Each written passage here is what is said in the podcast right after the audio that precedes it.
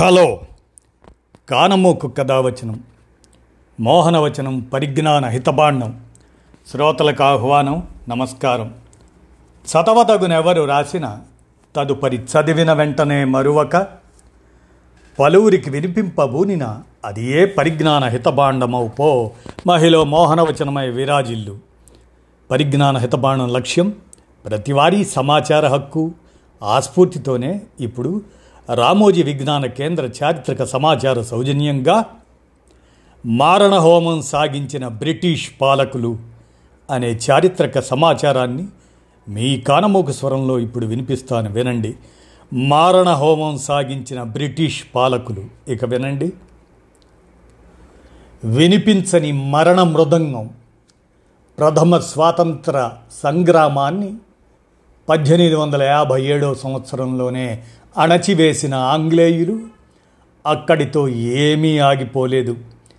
పైకి కనిపించకుండా వినిపించకుండా దేశంలో మరణ మృదంగం మోగించారు.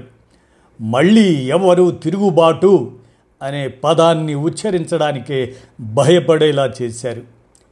ఈస్ట్ ఇండియా కంపెనీ నుంచి పాలనాధికారాన్ని బ్రిటిష్ ప్రభుత్వం పద్దెనిమిది వందల యాభై ఎనిమిదిలో తీసుకుంది. అప్పటి నుంచి పద్దెనిమిది వందల ఎనభై ఐదులో జాతీయ కాంగ్రెస్ ఏర్పడి అది కాస్త పుంజుకునే వరకు అంటే దాదాపు మూడు దశాబ్దాల కాలం నిశ్శబ్దంగా గడిచిపోయినట్లు కనిపిస్తుంది. పైకి అలా అనిపించినా భారత్పై తమ పట్టు నిలబెట్టుకునేందుకు ఆంగ్లేయులు ఎన్ని చేయాలో అన్నీ చేసిన కాలం అది. ముఖ్యంగా పద్దెనిమిది వందల యాభై ఎనిమిది తర్వాత తొలి పదేళ్ళు దేశంలో వినిపించని కనిపించని మరణ మృదంగం మోగింది.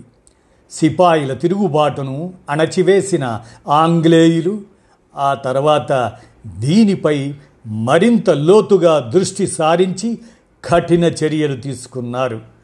తిరుగుబాటుకు సహకరించిన అందులో పాల్గొన్న దాదాపు వేల మంది సిపాయిలను దారుణంగా హతమార్చారు. అక్కడితో ఆగకుండా వారికి సహకరించిన గ్రామాలు పట్టణాలు ప్రజలపైన పడ్డారు. ముఖ్యంగా ఉత్తర భారతంలోని అనేక గ్రామాలపై ఆంగ్లేయ సైనికులు విరుచుకుపడి ఊళ్ళకు ఊళ్ళను నేలమట్టం చేశారు. వేల మంది ప్రజల ఆస్తులను స్వాధీనం చేసుకున్నారు. మేరట్ సమీపంలోని జుమాల్పూర్పై ఆంగ్లేయులు దాడి చేసి ఇళ్ళను వాటిలోని వస్తువులను సర్వనాశనం చేశారు. ఊరంతటిని స్వాధీనం చేసుకున్నారు. భూపుర అనే ఊరునైతే మొత్తం కాల్చేశారు. ఆ ఊరిని వల్లకాడు చేసి తమకు సహకరించిన జమీందారుకు ఈనాంగా రాసిచ్చేశారు. తమకు అడ్డు వచ్చిన వారిని అడ్డు వస్తారా అని అనుమానం ఉన్న వారందరినీ మాయం చేయటమే లక్ష్యంగా సాగింది మౌనం మరణ మృదంగం. ఇక సిపాయిల తిరుగుబాటులో తమను దెబ్బతీసిన ఢిల్లీలోనైతే ఆంగ్లేయుల అరాచకాలు మామూలుగా సాగలేదు. ఢిల్లీని పునర్స్వాధీనం చేసుకున్న తరువాత స్థానికులను తెల్లవారు గజగజలాడించారు. యావత్ ఢిల్లీలోని ఆస్తులను బ్రిటిషర్లు స్వాధీనం చేసుకున్నారు. ప్రజల్ని పట్టణంలో నుంచి వెళ్ళగొట్టారు. ముఖ్యంగా ముస్లింలపై పగబట్టారు. సిపాయిల తిరుగుబాటు పేరిట మళ్ళీ దేశంలో మొఘల్ సామ్రాజ్యం ఏర్పాటు చేసేందుకు కుట్ర పన్నారు అనే అనుమానమే ఇందుకు కారణం. జామా మసీదు వద్ద వెయ్యి మందిని నిలబెట్టి కాల్చేశారు అక్బర్బాదీ మసీదును నేలమట్టం చేశారు.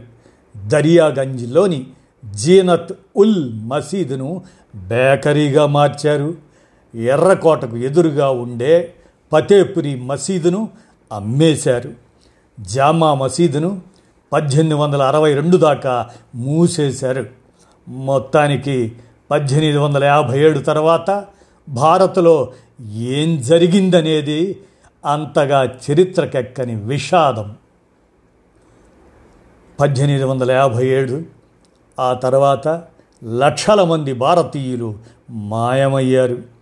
ప్రభుత్వం చేతిలో మరణించిన వివిధ మతాల వారి సంఖ్య దేశవ్యాప్తంగా గణనీయంగా తగ్గిపోయిన కూలీల సంఖ్య పంచకుండా మిగిలిపోయిన ఇరవై లక్షల ఉత్తరాలు. ఇవన్నీ బ్రిటిష్ ప్రభుత్వ లెక్కలే.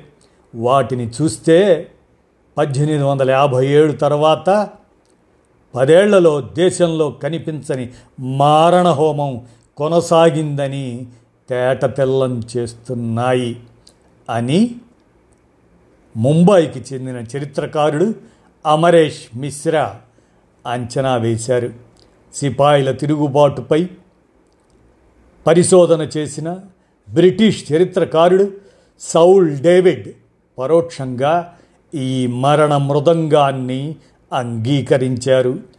పద్దెనిమిది వందల యాభై ఎనిమిది తర్వాత ఎంతమంది భారతీయులు మరణించారనేది లెక్కబెట్టలేకున్నా ఆ సంఖ్య వందలు వేలల్లో ఉంటుంది. చాలా కరువు కాటకాలు కూడా సంభవించి లక్షల మంది మృత్యువాత పడ్డారు. ఇదో దారుణమైన విషాదం అని డేవిడ్ వ్యాఖ్యానించారు. ఇలా మారణ హోమం సాగించిన బ్రిటిష్ పాలకులు అనే చారిత్రక సమాచారాన్ని మీ కానమోకు కథావచనం శ్రోతలకు మీ కానమోకు స్వరంలో ఇప్పుడు వినిపించాను. విన్నారుగా? ధన్యవాదాలు.